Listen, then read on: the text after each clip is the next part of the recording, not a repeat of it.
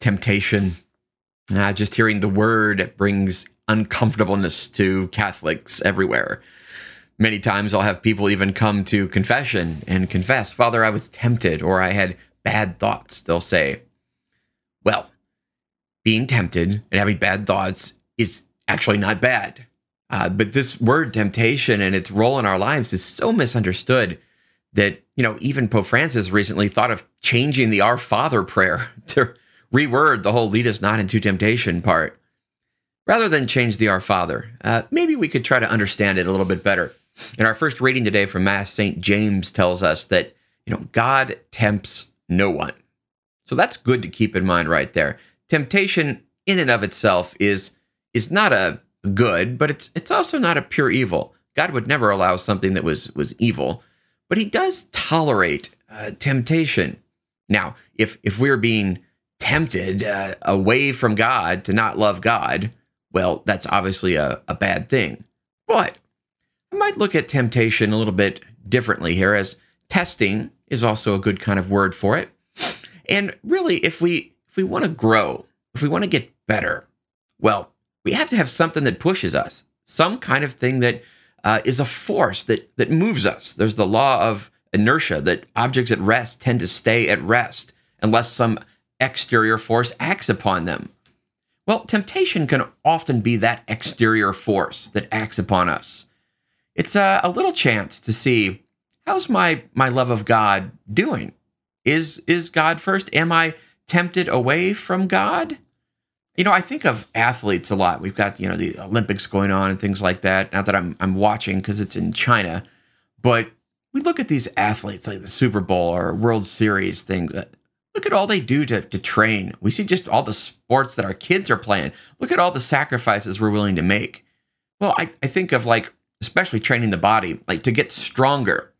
Exercise uh, physiologists actually say that like lifting weights, uh, it, it actually kind of tears the muscles there are micro tears in the muscle so that it can expand and get bigger and stronger. That's how muscles grow, literally by, well, being ripped, stretched, and then they grow back bigger and stronger.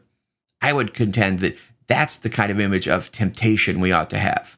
A little bit painful, sure, but in the end, if we don't give in to the temptation, if we learn to stand against it, and particularly to rely on God in moments of weakness, now we're getting stronger in our love of God.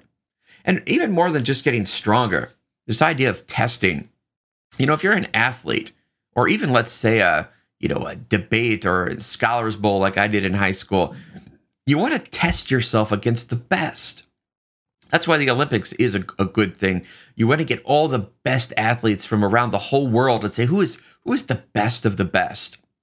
If you want to be good, well, you want to test yourself to see how good am I if you never compete with people that are better than you, you're never going to get better and you won't really know how good you are. You might just accept that, wow, I'm pretty good because I'm competing on just a level that's too low for me. Temptation is a chance from God to step it up a level, to maybe recognize, oh, I thought I was doing pretty good, but wow, look at how I responded to that temptation. I didn't do very well there. My love of God needs exercise, needs a little work. Perhaps another way to, to think about this uh, so that we don't get discouraged about temptation is to think of a video game. That was something that would appeal more to the, the younger people here. But in a video game, there are often different levels. You know, you, you play one level, you beat all the bad guys, and for your reward, you get promoted to the next level where there are more bad guys and more obstacles and things to overcome. I would say that the spiritual life is a bit like that. You know, say you're doing good. You're, you're beating off the temptation that's coming. You're choosing God. Maybe you're even taking on penance and fasting, getting to Mass, increasing your prayer life. Great. You are rocking it. That is awesome. But God wants to say, eh, let's take it up a notch. And so you go to the next level, and all of a sudden things get harder. And the tendency is to want to panic and say, What's wrong? What happened? I used to be so good, and now I can't handle it ah, it, it's not that you're not good. It's actually the opposite. It's actually that you're so good that you've you've beat everything below you. Now you're just on to the next level. You know, you were on, you know, level three, and now you've fought and fought, you've gone through temptation, and you're on like level 40. Good for you. So if temptation comes today, just see it as a little test to to grow, uh, to measure where you're at, and then be be thankful.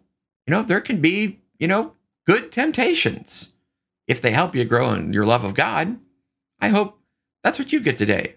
Maybe even excitations from those good temptations. And God bless you.